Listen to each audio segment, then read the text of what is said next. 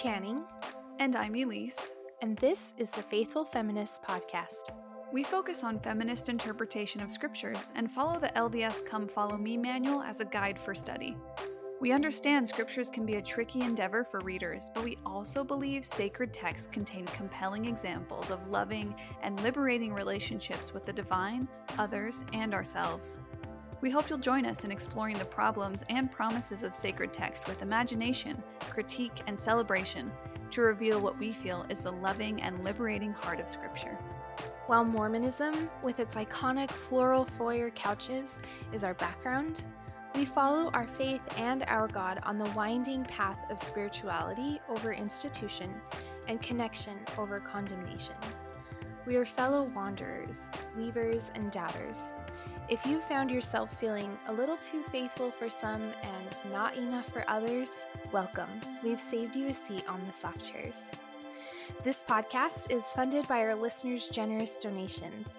If you'd like to support our work, connect with us on Patreon or on our website at www.thefaithfulfeminist.com. Hello, friends, and welcome back to the podcast. For today's episode, we'll be covering a couple of different Psalms. We'll be doing Psalms 1 and 2, 8, 19 through 33, 40, and 46 for the dates August 8th through the 14th. And these are the Psalms that were assigned for the Come Follow Me manual. So it's poetry time! For the next few weeks, we'll be spending time in the book of Psalms. We appreciate how the Come Follow Me manual sets up the first week of Psalms by saying, quote, We don't know for certain who wrote the Psalms. Some have been attributed to King David, but for most of them, the writers remain anonymous. Yet, after reading the Psalms, we may feel as if we know the hearts of the psalmists, even if we don't know their names. What we do know is that the Psalms were an important part of worship among the Israelites, and we know that the Savior quoted them often. In the Psalms, we get a window into the soul of God's ancient people. We see how they felt about God, what they worried about, and how they found peace. The writers of the Psalms seem to have had a window into our souls and seem to have found a way to express how we feel about God, what we worry about, and how we find peace. End quote. Additionally, in the book The Queer Bible Commentary, Author S. Tamar Kamionkowski invites the reader to enter into the Psalms through the voices from the marginalized. Quote, a great number of the Psalms represent the voices of the oppressed and the marginalized. Both through individual suffering and through ancient Israel's national experience of exile and displacement, the Psalms present a rich record of the perspective of the other. The Psalms explore what it feels like to be ostracized and abandoned by friends and family. The Psalms represent the experiences of depression and spiritual emptiness. The Psalms give expression to the feeling of being abandoned by God. End quote. And I think that I appreciate both of these passages that set up the Psalms, and it seems important to us that the voices of the oppressed and the marginalized, along with this variety of human emotions that encompass our human experience, show up in this book of scripture by way of poetry if you've listened to probably any of our other episodes, you'll know that Channing and I often quote poems in our episodes. We do a whole Holy Week series where we write our own poems for the every day of Holy Week. And so I think really at our core, we believe that humans turn to poetry and, uh, and maybe more broadly art and aesthetics, both in literal and in ontological ways, because it speaks to the truest nature of what it means to be human Art and poetry are fundamental ways that we make sense of a world that harasses us at every turn through having to work our entire lives, hunting for gain and success, or the distractions of the entertainment industry, and etc. In our world, forms of knowledge and ways of being that are really like technical and calculative and like celebrated by science, or these phenomena that can be measured, studied, and proven are often misunderstood as both like the essential way of being in the world and the most important way of being in the world. As if the only thing that matters about humanity is if we can measure it, study it, and prove it. Therefore, we think that poetry and the poetic is really, it's far from being celebrated in a popular sense because it requires something different from us. It requires that we perceive, that we gather, and that we listen, and that we remain sensitive to our surroundings and to others. Absolutely. So, even though art and poetry are often discounted as an exercise that is frivolous or dreamy or even unmarketable uses of language, we argue, alongside many others, that that art is what not only makes life worth living, but that the poetic is what allows us to dwell on earth with others in the first place. The poetic invites us into language and teaches us to be sensitive to the unfoldings of the world and our relationships with others. Ben Lerner, the author of The Hatred of Poetry, writes, quote, Poetry arises from the desire to get beyond the finite and the historical, which is the human world of violence and difference, and to reach the transcendent or the divine. You're moved to write a poem. You feel called upon to sing because of that transcendent impulse. But as soon as you move from that impulse to the actual poem, the song of the infinite is compromised by the finitude of its terms. End quote. This passage from Lerner sets us up really nicely for our discussion about Psalms. When we're grappling with something as elusive, mystical, and grand as God, we are reaching after the transcendent. We are reaching after the divine. And the way the psalmist reached toward God is not through commonplace language or technical measuring. The psalmists are not concerned with calculating how many cubits wide God's love is, or how many of God's tears we can capture into a vial, only then to have proof that God has emotions. No, this is absurd. Instead, the psalmist turned to poetry in an attempt to go beyond the everyday, to reach toward the divine, while remaining sure not to grasp too firmly on the things they think they know. In poetry, the psalmists search for the best language to point toward the divine, all the while knowing our language is always limited because we are human. And the psalmists aren't even the only ones who turn to art and poetry when attempting to understand God. There are many poets and artists who are always searching after the divine. For example, like even on my own nightstand at my own house, I have one of my favorite books of poetry from the Austrian poet and novelist Rainer Maria Rilke, and the book is titled Book of Hours Love Poems to God.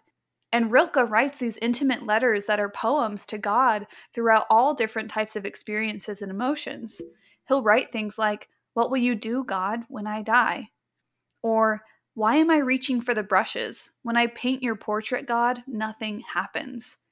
This is one of my favorite books, and I turn to it often because Rilke's God feels a lot like my God. It seems to me that Rilke addresses God with complexity and sorrow and questioning. Rilke, too, often feels abandoned and wonders when God will come through for him. And this is also quite similar to what the psalmists do in the first 46 chapters of the book of Psalms. And we hope that you find a chapter or two or three that resonate with you and remind you of your strange but intriguing personal relationship with God. So, as we arrive to the book of Psalms, we wanted to look at some different ways or some different approaches that we could view or interpret the book of Psalms through. One of the ways that we can look at the Psalms is to understand them as poems that were often put to music, just like ancient hymns.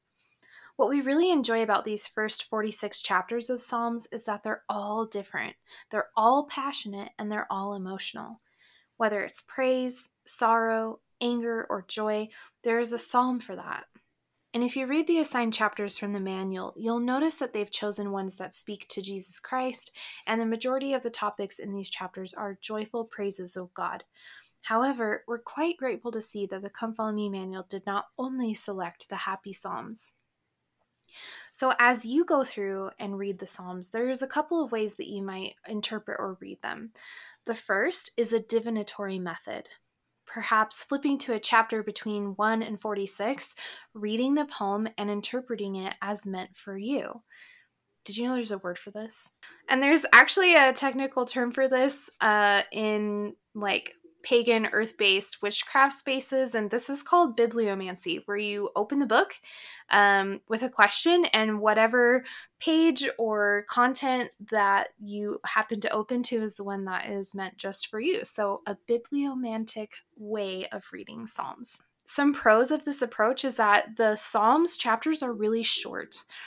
The language is really vivid and therefore it's memorable. And that means that there's a high likelihood that something is going to speak to you. And the con, perhaps, if there is one for doing it this way, is that you only get the smallest taste of what the Psalms offer.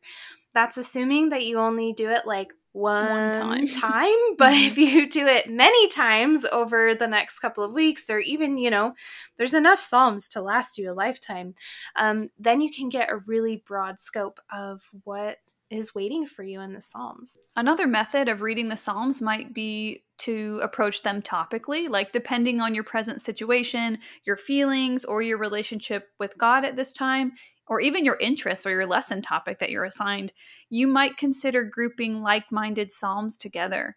For example, you might skim through all 46 chapters and read the section headers, and then group Psalms of grief together or you might choose to only focus on chapters that speak to the glory of God, if that's the medicine that you're needing. Some of the pros to this approach would be that you get to choose the mood and the theme that you want. And it offers you maybe a bit more freedom than we've experienced reading the full on stories in the Hebrew Bible up to this point. But some of the cons, you may miss something that could have confronted or challenged you if you're only selecting it based on your situation or your mood at the time. And one final way that you might approach reading the book of Psalms is, is chapter by chapter. You can sit down and read all 46 chapters, or the handful of ones assigned by the manual. Some pros of doing this is that it's a good range of poetic coverage, anything from joy to sorrow and everything in between. Perhaps some cons might be that this approach is more time consuming and it's handpicked by the church to shape a message focused on Jesus Christ, which isn't necessarily a bad thing as long as we understand the biased viewpoint that it's coming from. So, what did we do this week as we sat down to prepare for this episode? We read the assigned chapters, but also the chapter headings of all of the poems and psalms not selected. Then, if a chapter heading happened to catch our eye, we would read it we're really glad we did this because one of the most vivid descriptions of sorrow for sin is, is found in an unassigned chapter. One of the resources that we really, really loved when we were studying Psalms this week is actually from a blog post on the Exponent 2 blog by an author named M. E. M. And we encourage everyone to read this article that's basically, it's just titled the same sections as the Come Follow Me manual for this week. But one of the things that we like about this article is that the first theme it addresses for this grouping for this grouping of psalms is that it addresses the themes of authenticity found within the psalms. This is to say that the author of this blog post recognizes the ways that the psalmists don't hide anything from God. Whether they're sad or pissed at God or really happy, they lay it all out on the table in a really authentic way. For example, for example, in chapter 21, verse 9, the psalmists are pissed at their em- enemies, and they say, Thou shalt make them as a fiery oven in the time of thine anger. The Lord shall swallow them up in his wrath, and the fire shall devour them. In chapter 22, the psalmists are feeling like absolute dirt. They write, I am a worm and no man, a reproach of men and despised of the people. All they that see me laugh me to scorn. Later in chapter 22, the psalmists are feeling depressed, flat, and empty. I love these verses. They say, I am poured out like water, and all my joints are out of joint. My heart is like wax, it is melted in the midst of my bowels. My strength is dried up like a potsherd, and my tongue cleaveth to my jaws. And thou hast brought me into the dust of death. If we jump over to chapter 29, this is also where we see psalmists worshiping and glorifying God. They they say things like, Give unto the Lord the glory due unto his name, worship the Lord in the beauty of holiness. Of this, the author of the blog post M writes, quote, Some psalms are much more aggressive, asking that, asking that God break the enemy's teeth or thrust the enemy into hell. The psalmists are honest about anger, disappointment, and hatred. They bring all the ugliness of humanity before God, not trying to pretend to be better than they are or or hide the darkness within from someone who sees it all, anyways. There is no purpose in posturing and pretending not to have feelings of anger, jealousy, impatience, or dislike, or any other unflattering emotion. God knows we feel that way. The psalmist did not hide their humanity behind a veneer of pious devotion, and we can follow their example in our prayers. End quote. I really enjoy this quote because it brings to light because it brings to light something that I feel like is pretty unusual, especially in Mormon spaces, right? Like I'm used to sitting in testimony meetings where it's like, okay, well, life is hard and I'm not quite sure what's happening, but God is good. And there there's a lot of like there's a lot of sayings and a lot of um ways of talking about and believing in the goodness of God almost to like a stubborn and untruthful point, right? And in Mormonism, we have a really difficult time, especially in our like church and community spaces, being really vulnerable about our feelings, especially our feelings about the divine. And I wish there were more testimonies that I have heard in my life that said things like, wow, I'm really mad at God. Like, how could God do this to me? How, like, this is the space that I'm in. I'm angry. I am hateful. I am vengeful. Like, I, I want revenge on God. and being able to experience the full spectrum of human emotions with our community can, if we were willing to implement it, be such a healing process um, for each other and really healthy, right, for our religious viewpoints and um, takes on the world. And what I've found in my small and limited attempts to showcase such authenticity and vulnerability in my emotions is people often say, like, you can't say that you're mad at God. And I'm like, why not? like, if we really believe that God is this all powerful, all knowing being, like, if God can't handle my anger, is that a God that I really believe in? Because I need in my relationship with God, I need a space to be able to share my true, authentic feelings with the people that I love. And if I'm unable to do that in a relationship, that relationship becomes tenuous, it becomes one sided, and I become filled with resentment, guilt, shame, anxiety, and fear. And so I really feel you know, at least in my own experience, um, in my relationship with the divine, with all of the changes and growth that's happened in that space, that authenticity and vulnerability has been some of the most important elements that I've incorporated into that relationship. And what I've found is like, God is like, yes, finally, I want you to be mad. Like, finally, feel your feelings after however many years that you've been told to shove them down and stuff them away as if they're not important. Like, I gave you your anger. I gave you your fear, your hesitancy, your your lust, your love, all of the things that you experience as a human. I gave those to you because I love you. And so once I had this understanding that all feelings are good and God was big enough to hold space for all of that was the moment that my relationship of God was the moment that my relationship with God transformed from one of a very fearful, anxious, guilt-ridden um yeah, I like that word veneer of like righteous piety and optimism and faith in a totally 100% good God, and instead allowed space for questioning and anger and self righteousness and vindication. And I'm so grateful for that because I feel so much more confident and so much more comfortable in the way of knowing God loves me no matter what it is that I'm feeling. So, yeah, I just, I love seeing that reflected in the Psalms. Yeah, thanks for sharing that. I love that you can see yourself like echoed or reflected back in the vulnerable, authentic parts of the psalmists here. The same article that we were referring to from the Exponent 2 blog also suggest also suggests that we could use the Psalms as a way to hear biblical women And I think this is a really creative approach because not only does it pull on stories of past women in the scriptures that we've already studied, but it draws on the work of feminist theology to reimagine the stories of marginalized communities by using scripture out of context in order to humanize or to flesh out some of the unknown details of these women's stories. M writes, quote, "We can use the Psalms to illuminate the stories of women in the Old Testament and come to a fuller understanding of what they felt in moments of great trauma or rejoicing. One example is the story of the rape of Tamar found in 2 Samuel. The article notes that this creative voice giving doesn't only work for grim stories like Tamar's. There are many other biblical women like Miriam, Deborah, or Hannah, or even Mary that are known for expressing praise and appreciation to God. M writes, quote, For each of them, this moment of beauty happens in the wake of a divine reversal.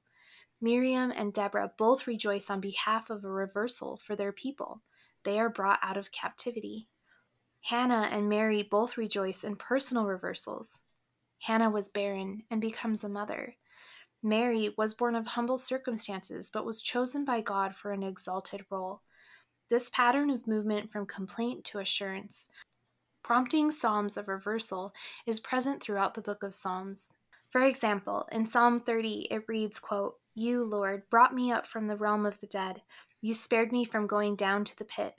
Weeping may stay for the night, but rejoicing comes in the morning. And Psalm 40, reading, He lifted me out of the slimy pit, out of the mulch and mire. He set my feet on a rock and gave me a firm place to stand.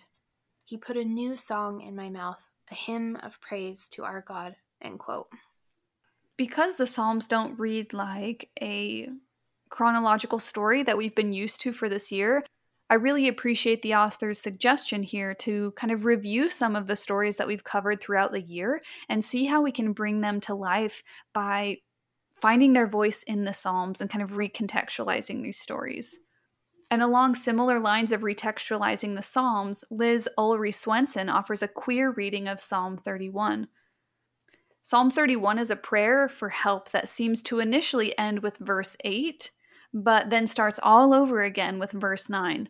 And of this, Swenson writes, quote, The double prayer or repeating format is fitting for a queer reading of the psalm because because the process of coming out is initially twofold the person must go through the internal work of coming out to and embracing their own identity first, and then must come out to their family and larger community. The process of coming out is then repeated every time the person meets someone new or engages in a new community, and so the prayer may be repeated each time the person must do the vulnerable work of coming out. In that sense, it is a cyclical prayer for many seasons. Then Swenson kind of outlines each of the verses following this queer re- re- following this queer recontextualization. So we can see in kind of the first few verses, there's this first prayer for help and coming out to the self. Then there are pleas to God for support and expressions of trust and praise. The second prayer, starting around verse 9, is a prayer for help and coming out to the community. From there, we hear more pleas to God for safety, a later expression of trust in God, and finally, chapter 31 ends with praise. And after reading this chapter a few times, a very shortened version of this of this queer recontextualized prayer for coming out might read something like In thee, O Lord, do I put my trust. Let me never be ashamed. Be thou my strong rock. Be a house of defense to save me. Lead me and guide me. Have mercy on me, O Lord, for my life is spent with grief. I was a reproach among all my mine enemies, but especially among my neighbors, and a fear to mine acquaintance. For I have heard the slander of many. Fear was on every side. While they took counsel together against me, they devised to take away my life. Let me not be ashamed, O Lord, for I have called upon thee. Let the wicked be ashamed. But I trusted in thee, O Lord. I said, Thou art my God, and thou heardest the voice of my supplications when I cried unto thee. O love the Lord for the Lord preserveth the faithful and plentiful, and plentifully rewardeth the proud doer. Be of good courage, and he shall strengthen your heart. So we hope that we we hope that you can see with this example that there are lots of ways to recontextualize the Psalms, which deepen their meaning for our everyday life without um, stripping them of their place and historicity as they're written in the Hebrew Bible. Also, if you're interested in more queer readings of Psalms, we recommend Queer Theology's weekly Bible co- podcast, particularly for Psalm 23. This is this really popular psalm about God being our shepherd as we walk through the valley of the shadow of death. We also really appreciated reading Reverend Dr. Wil Gafney's blog post titled A New Old Psalm of Lament, which recontextualizes and reworks Psalm 13 to speak to the murder of Black folks at the hands of police. Gafney writes, quote, How long, Holy One, will you forget us forever? How long will you let them kill us? How long will you let them deny us justice? How long, O Lord? How long will you hide your face from us, from what they do to us? How long? How long must we bear this pain in our souls? How long must we have sorrow in our broken hearts? How long? How long shall those who have made themselves our enemies be exalted over us? How long? Look at us, answer us. We are crying out to you. How long? Show us something, because right now they are putting us down like dogs in the street. Then they walk out of court saying, I have prevailed. They rejoice, and we are shaken, more than shaken. We are shook. How long? In Gafney's commentary afterward, she writes, quote, Praise is important, and perhaps we'll get there, but sometimes the church just needs to lament, to cry out our grief and rage, anguish and anger. But some folk think Christians shouldn't lament, that our every word should be praise. But the church isn't comfortable with lament. She continues, I just came by to give you permission, if you needed it, to pour out your heart to God, to tell her everything you think, fear, and feel because she knows it anyway. Lament unburdens our hearts from a load that is too much for us to bear alone. Songs of lament are holy songs. Songs of lament are healing songs. Songs of lament are heart changing songs, ours and theirs. Hammer the heavens with your lament, and you will discover that we are not alone in our cry. End quote. Ugh, I cannot get enough of Reverend Dr. Wil Gafney. Like, she just does such amazing work, and she seems to get it right almost every time. I wonder how different our Sunday school lessons would be if we both, one, took, took the Psalms seriously, and secondly, got comfortable with lament and pain as a congregation. It would yeah. be totally different than what we know. Yeah, absolutely. I appreciate those questions. And it also reminds me of the role that people with privilege like ourselves might play in in these types of lament psalms, right? There there are different roles we might play, and I think for the one shared by uh, Wil Gafney, particularly, like as white women, our role is multifold. I think our role is to witness, but then our role is to also disrupt and interrupt white supremacy.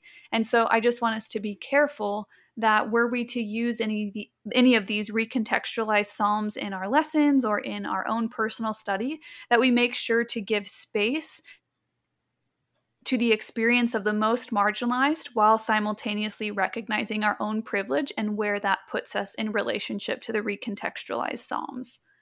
Yeah, and kind of drawing on the work of Audre Lorde Lorde really talks about the importance of language uh, to bring forward issues and feelings and experiences that without language would otherwise go unknown.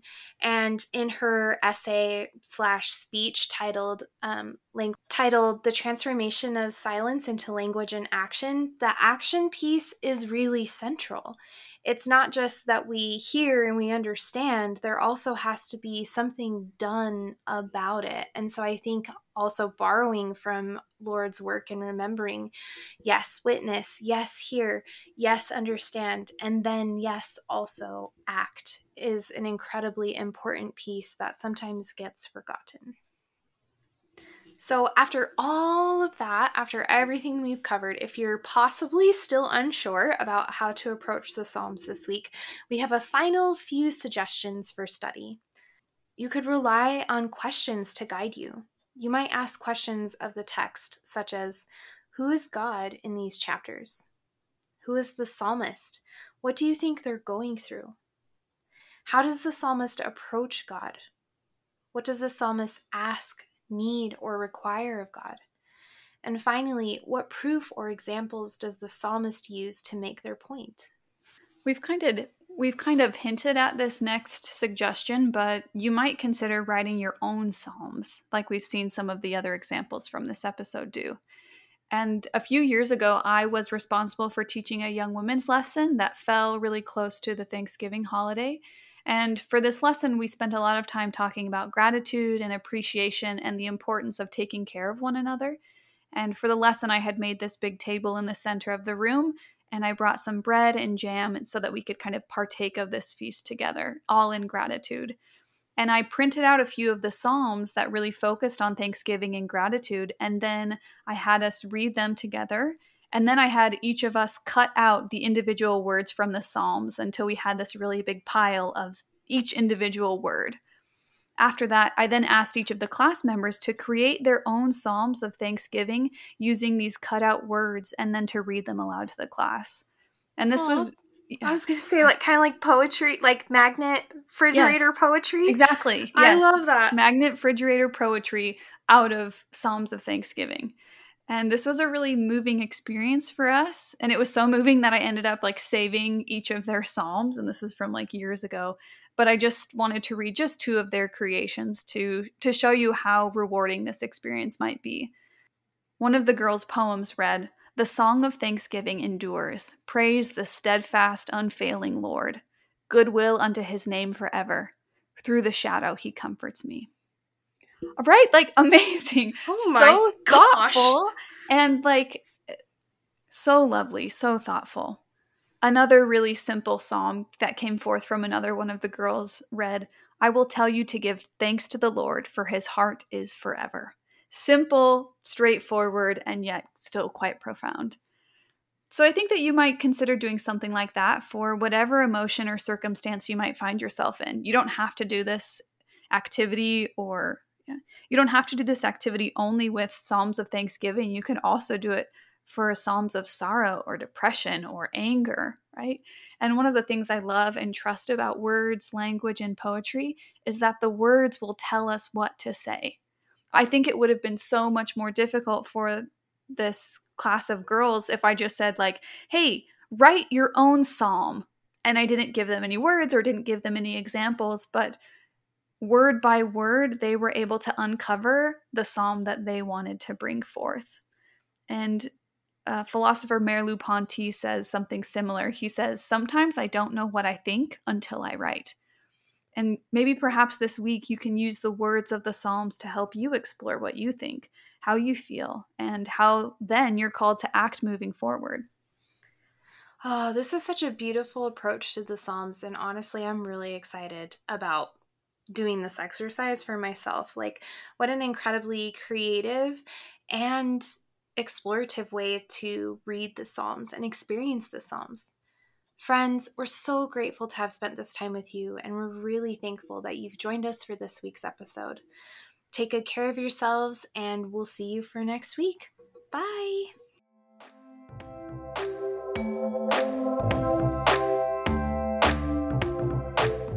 Friends, thank you so much for joining us today for another episode of the Faithful Feminist podcast.